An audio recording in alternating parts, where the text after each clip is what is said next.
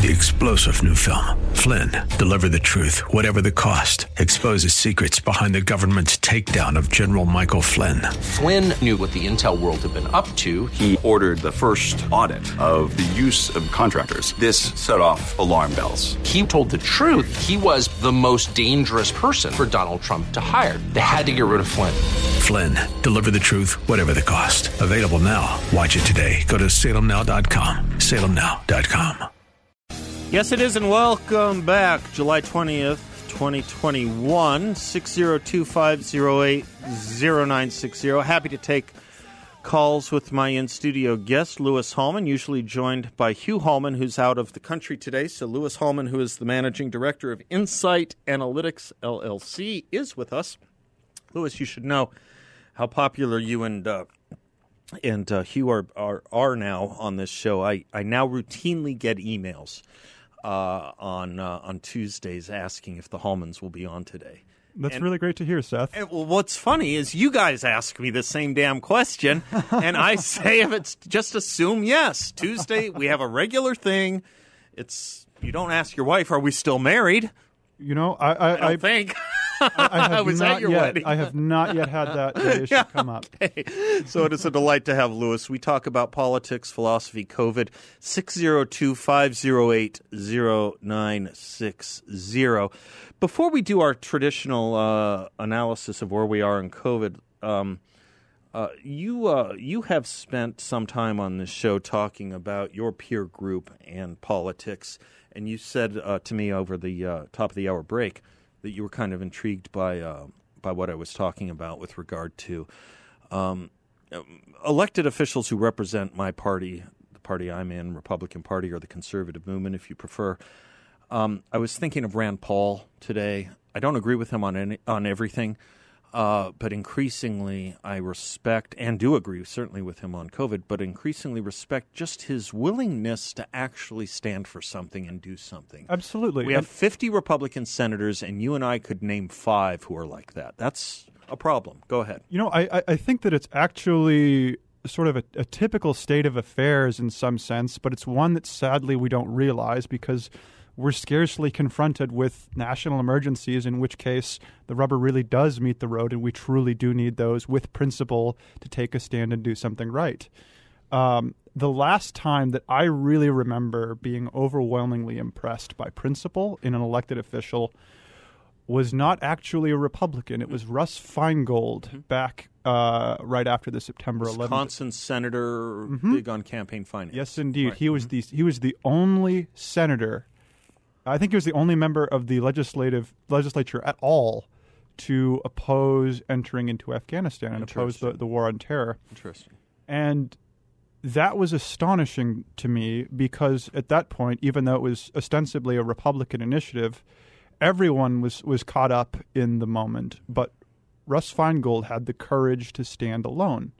And I think that that is a remarkable and rare and valuable thing that we ought to cherish in our elected officials. John Kennedy famously wrote a book called Profiles in Courage, and there's a debate about whether he actually wrote it or not, but it doesn't matter. His point, the point being that he attached his name to it at a minimum, right? And the the book was a historical overview of uh, I don't remember how many, ten or twelve political leaders who did that sort of thing over the years, whether it was uh, whether it was uh, the Henry Clay or whether you know the the kind of people who stand out that end up getting studied in history, right? That's kind of the funny thing about it. Those that do take a strong stand for something usually do make history, or at least the histor- history books. Um, it, it's interesting because I say I, I say that because the tendency for so many, particularly Republicans, is not to try to aim for history, but to aim for tomorrow's newspaper, to please tomorrow's newspaper editorialists and writers. And, and that's exactly the criticism I would actually take with what with what you just said, in, Okay. that, in that what what it indeed is happening is that that very often we're not thinking about making it into the history books, and indeed it's not even, I think, taking a principle and making a stand that that means that you are studied or or worthy of our remembrance or courageous. It's that you take a stand for something unpopular. Principally. That's why today, even though everyone on the left is very good willed about saying how much they don't like racism, that is not an unpopular position at this point. It's not it's not controversial and it doesn't require an iota of courage. None of these people would have been abolitionists in the 1860s or sheltering Jews in the 1940s. These people, by and large, are going along with the pack and running with crowd mentality, whatever the nightly news authority tells them to do. Uh-huh. They are not pushing the envelope, they are not thinking critically, and they are not evaluating this as a question of fundamental human decency or one of rights. They're thinking, what am I told to do? Okay, let me regurgitate that. These are not leaders of men here. These are sheep. And I think it got worse. I think it got worse uh, with a lot of things that have happened over the last 30 years. Certainly, curricula. I think in our elementary and secondary schools, I think certainly there was a top down, downwashing press, pressure from the universities. That's certainly one aspect of it, Louis. Another, in my view, another aspect, another aspect of it is honestly uh, the de- the demasculation of men, the emasculation of men. Sure, yeah. There's there's definitely been something going on there. I, I honestly think that between 1960 and now, something happened. A, a series of things happened, and I think very often we're still trying to wrap our head around what precisely the cavalcade of effects was that took place you know, between sort of just after the Second World War and right now. Can I suggest showed... one? Uh, one that we seem to never rid ourselves of. Uh, I think one of them had to do with the welfare programs of the Great Society. I couldn't agree more. Right? You, are with Thomas me? Sowell is very big on this point. Yes. Right? We replaced fatherhood and men uh, with government as husbands and fathers. Which you then see in the decline of uh, uh, marriage rates, the rise in divorce rates, right. and the staggering and shocking rise in uh, rates of illegitimacy. Yes, which in and of itself then produces a uh, cyclical uh, or generational set of horribles that can lead to generational crime, generational dropouts, illiteracy, right. so, so actually, generational substance on abuse. this point, it's very interesting. So, so before about 1960, one of the things that's happened since then, another another facet of this beyond the Great Society, sure. maybe. Uh, um, I think it's but one. Uh, I have other things, but yeah, yeah that, stay there, with there are many, yeah, many yeah, things that happened, you know, between now and then. But the another thing is the the imposition of an elite uh, sort of intellectual meritocracy and the expansion of the university system, going from 5% of the country having bachelor's degrees to about 50% now. So, it, in this. Going from four year graduation rates to five and six year averages. Right. Do you realize right. it's a five and six year average? No, absolutely. I, you know, I myself took 10 years. Well, you did the smart thing, actually. you, you, you didn't take 10 years, you got out you know there there is that. I uh, I couldn't stand uh, scratching at the at the padded room you, anymore. You said to the dean, "I've had about as much fun as I can take." Yeah, anyway, go ahead. Go ahead. And so, but one of the things that that had happened is that we we have a an enormous expansion in the role of university education in our society, and part of what's what's been going on with that is that we have um, that then means that we are, are training ourselves psychologically in, in very, very profound ways. So we're introducing massive segments into a a workforce that previously previously wouldn't have been able to get into those. And as we've been doing that, they've been sitting and being been being trained by a chosen series of experts, which then has effectively opened the gateway for all kinds of wonderful cultural indoctrination and retraining. Yeah, no, I think that's right. So we, so I, I certainly talk about uh, the welfare, the welfare programs of the 1960s. We had a massive reform of it in 1996, only to be undone through presidential action quietly in the Obama administration. So we've lost pretty much most of the welfare reform we were patting ourselves on the back of in the mid to late 90s. But that's but one. I think the education.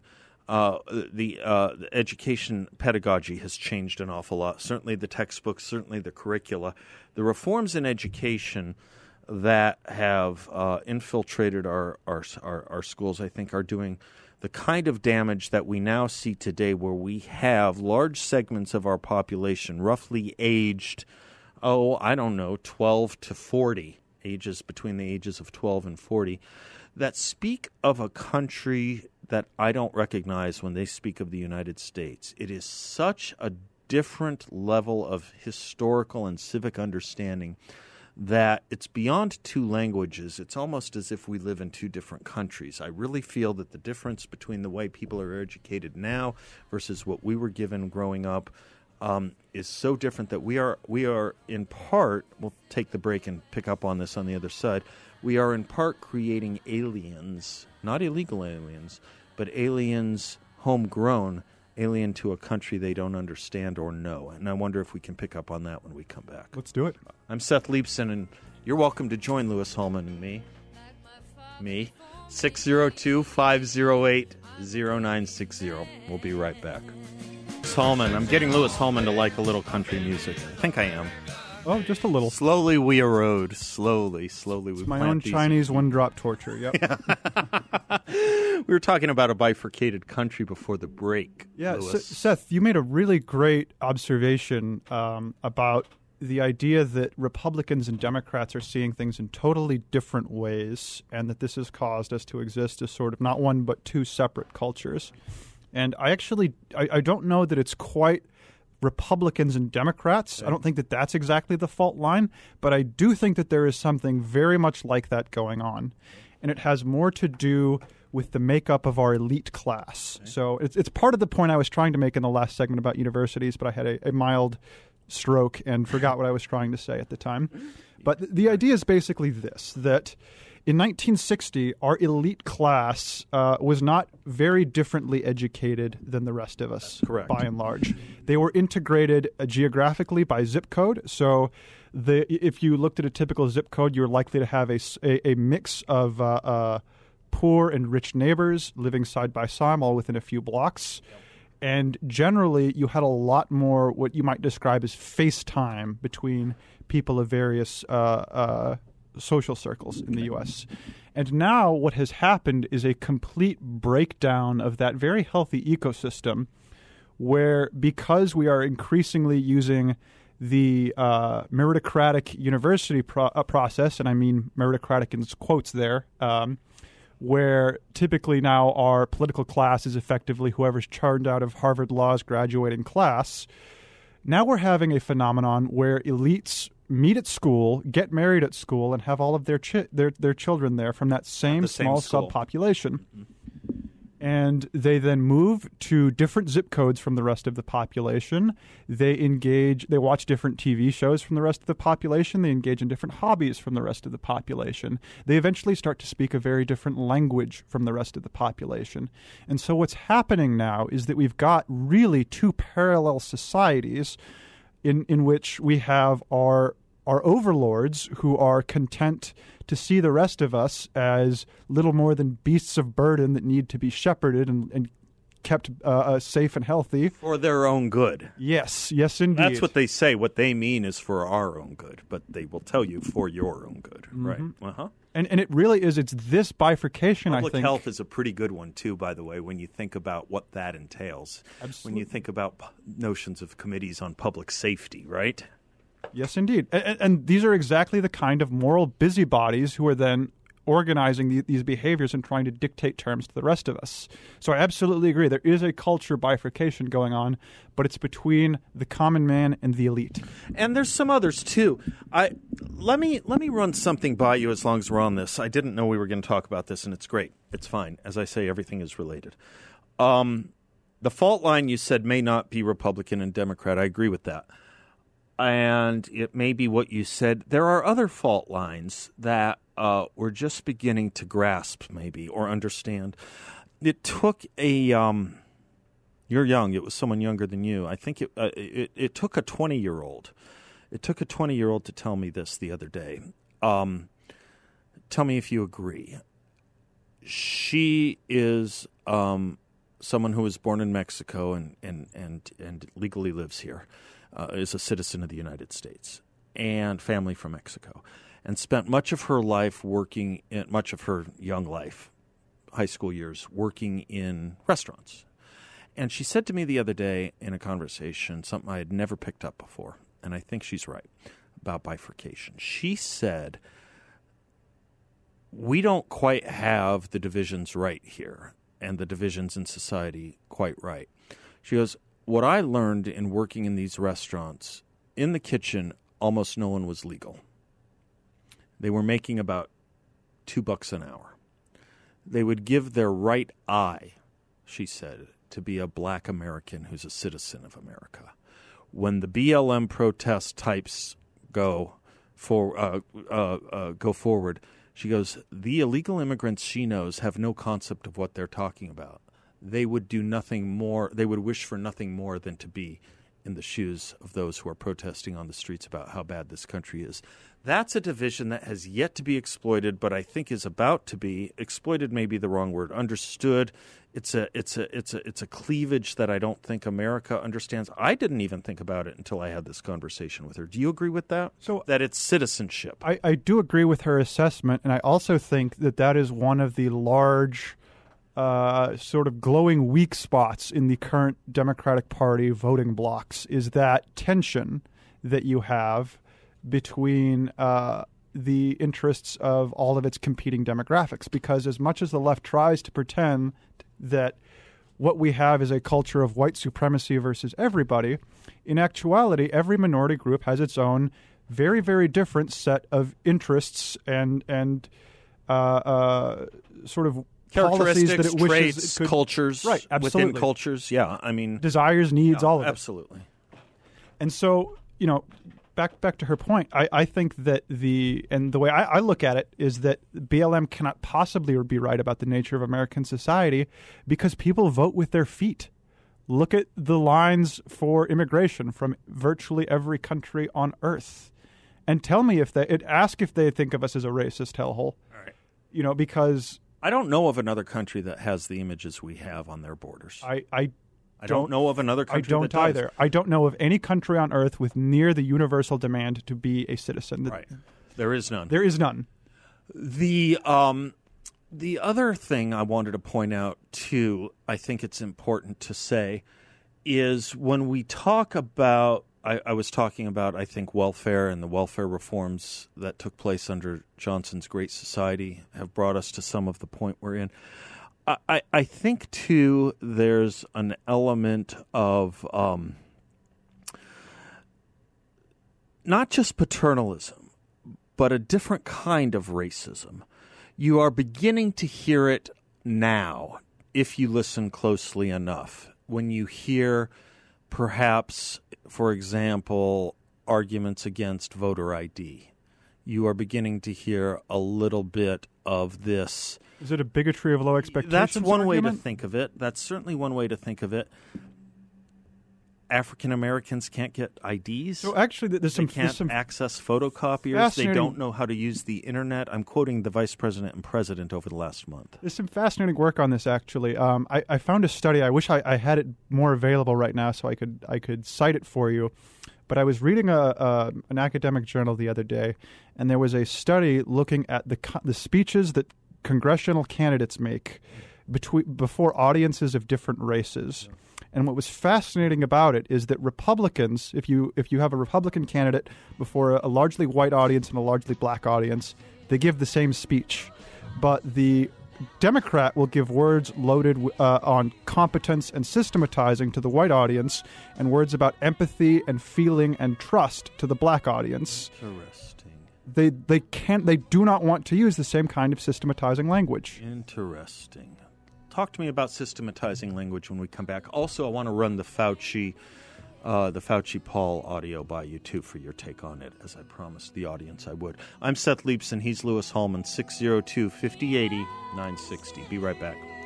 Welcome back to the Seth Leibsohn Show. Louis Hallman is my guest, and I uh, was looking forward to it today because of the hearings in the United States Senate with Anthony Fauci and uh, his arguments with Rand Paul. I wanted to play a little bit of it. It starts with Rand Paul. It's worthwhile. Just bear with me, and then we'll get Louis's take on it. Go ahead, Chris. Viruses that in nature only infect animals were manipulated in the Wuhan lab to gain the function of infecting humans. This research fits the definition of the research that the NIH said was subject to the pause in 2014 to 2017, a pause in funding on gain of function. But the NIH failed to recognize this, defines it away, and it never came under any scrutiny.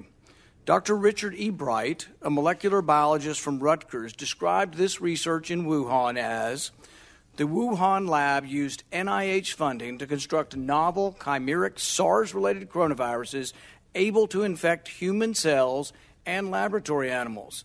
This is high risk research that creates new potential pandemic pathogens, potential pandemic pathogens that exist only in the lab, not in nature.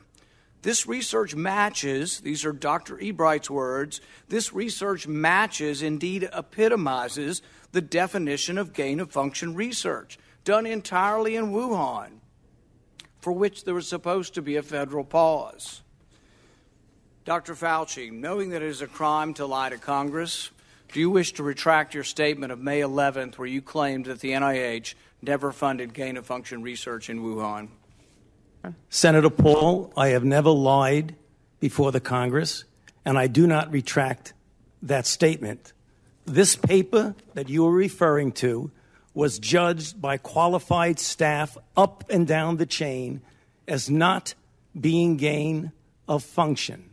So what was? Let me take, finish. you take an animal virus and you increase its transmissibility to humans. Right. You're saying that's not gain of function. Yeah, that is correct. And and Senator Paul, you do not know what you are talking about, quite frankly. And I want to say that officially. You do not know what you are talking about. Let's okay, you get one person. Let's read from the NIH Chair, can I definition of gain of function. This is your definition that you guys wrote. It says that scientific research that increases the transmissibility among mammals is gain of function. They took animal viruses that only occur in animals and they increased their transmissibility to humans. How you can say that is not gain of function? It is not. It's a dance, and you're dancing around this because you're trying to obscure responsibility for four million people dying around the world Okay. from a oh. pandemic. And, and let's Hold, let hold it Dr. there, Fauci- I Chris, if you don't well, now mind. If you don't mind, it's inter- the thing that's interesting to me, and I, I don't know this the way you'd know it, Louis, as well as you know it. But uh, what's interesting to me is that Fauci goes immediately to vituperation and and and and and and a personal attack. He never actually gives a definition of gain of function. He just says Rand Paul doesn't know what he's talking about. Right. Does he- Rand Paul know what he's talking about? Uh, Rand, uh, Rand Paul does, in fact, know what he's talking about. the The definition he cited is commonly used by academics in virtually every major research university dealing with this issue. So, uh, but one thing did strike me as I was listening to Dr. Fauci blather, and it was the the concept that state lotteries pay for education. Now, they don't really pay for education. What happens is the lottery takes in a lot of money, it goes into the state budget, and because money is fungible, some portion of that money now gets spent towards education that wouldn't be. And we use really most of the lottery winnings for other things. Now, to the degree that we didn't fund the gain of function research in Wuhan, we did, in fact, uh, the Pentagon sent $39 million to uh, EcoHealth Alliance, which was the NGO responsible for doing that work at the Wuhan lab. Now, whether that $39 million was used for specifically gain of function research or whether it was used to clear space in the budget for other money to be used for gain of function research is immaterial to me. We supported the work in that lab. Further, uh, there was a good article in The Scientist uh, in 2015. Can I ask you to hold it till we come back? Absolutely. All right. I'm Seth Leibsohn. More on gain of function, Anthony Fauci, and Rand Paul with Louis Hallman when we come back. 602 508 0960. Be right back. I'm making you like disco too, huh, Louis? Yes, you are, A little Seth. bit. Little Little bit. KC and the Sunshine Band there. Uh, one more. I want to circle back on two things. I want to finish the point you were making about that article, but before we do that, the funding issue that Fauci is probably hanging his legal hat on, or at least protecting his legal hide with. Right, it's that point I tried to make. I, I- I tried to do it a little clumsily with the lottery, but let me see if I could be more more explicit with this. So, the Pentagon paid this uh, NGO, uh, Eco Health Alliance, $39 million. And Fauci is making the claim that we did not directly sponsor this gain of function research.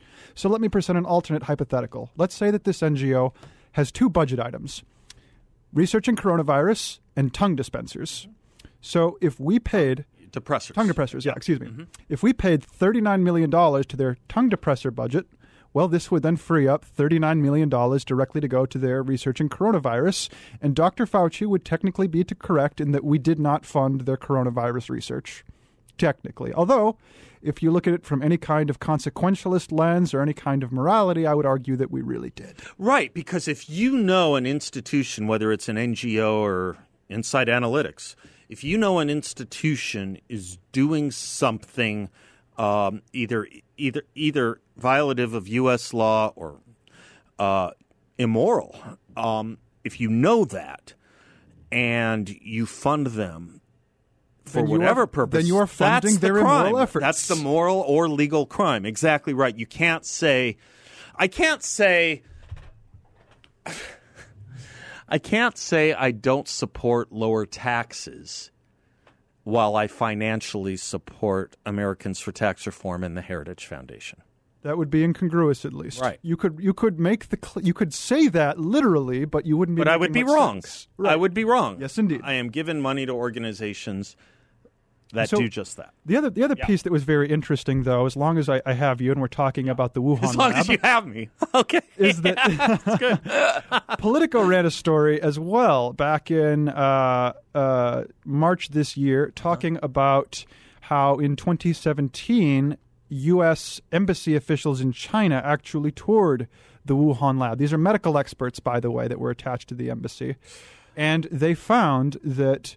Not only were the lab's safety standards woeful, that but that the lab also desperately was short of trained technicians to run it.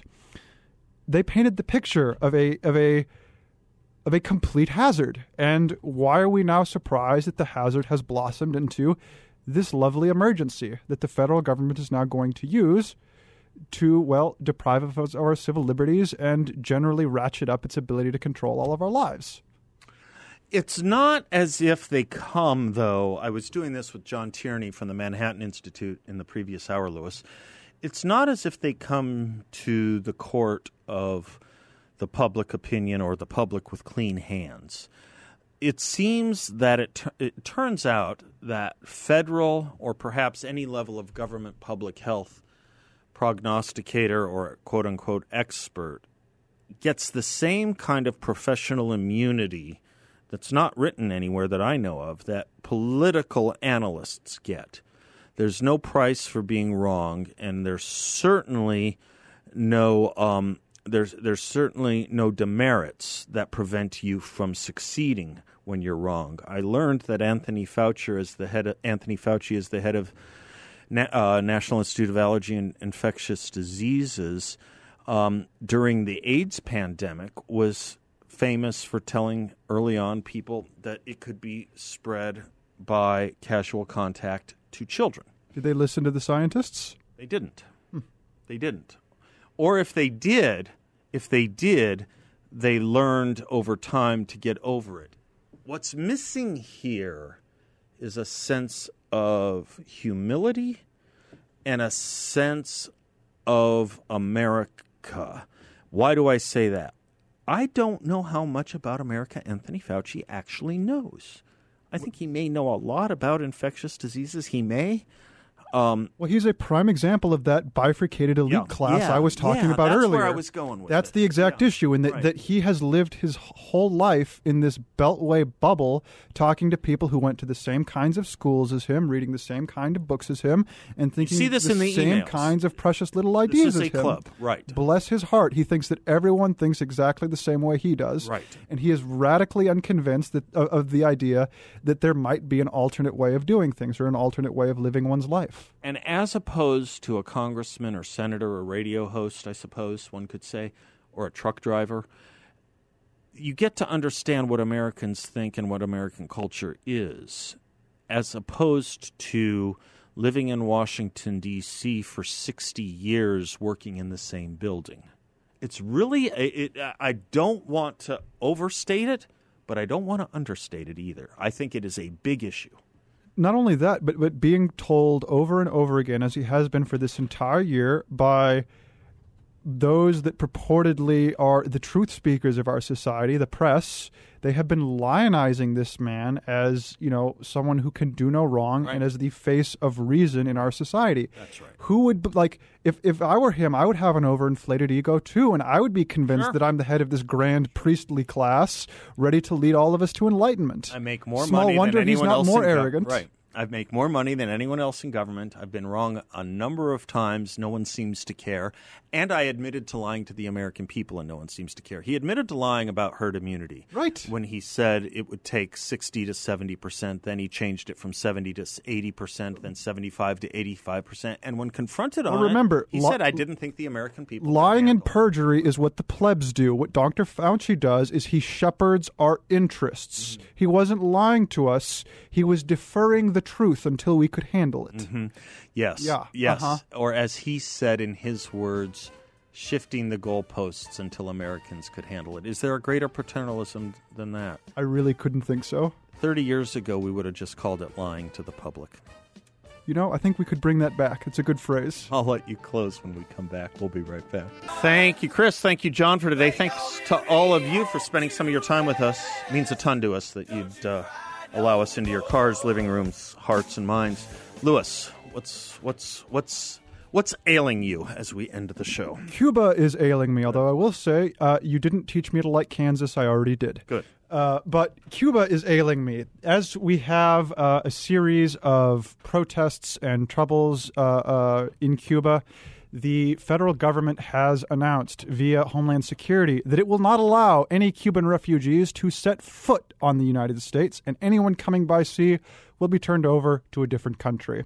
This from the administration who went on and on and on and on during campaign season about the right of economic migrants from Central America to stroll up through here and have the better life for themselves. And now they're denying it to the real refugees. These people Real are not- refugees, these really people, people are who not need amnesty. full of Right. compassion for the dispossessed and the downtrodden. They're not looking to help black and brown people everywhere. They're looking to import voters. The problem that they have is that Cubans reliably and consistently vote Republican. There is a disgusting element of the left that is going around online and trying to make the case that Cubans are not Hispanic but actually white because they're more culturally integrated and quote unquote reactionary than real quote unquote Hispanics. And this is disgusting to me. These are the people. These are our our these are the people who say they're standing up for science. These are the people who you know claim to be guiding us towards rationality when really they're guiding us to the dark ages and burying us in their blood and soil rhetoric. The reason Cubans who come here vote Republican is because they didn't learn about communism from Ilhan Omar Rashida Tlaib. They learned about it from living with it. Yes, and they never want to do The school so. of reality. and they never want to do so again. Until tomorrow, God bless you all. I'm Seth Leibsohn. He's Louis Hallman. Class is dismissed.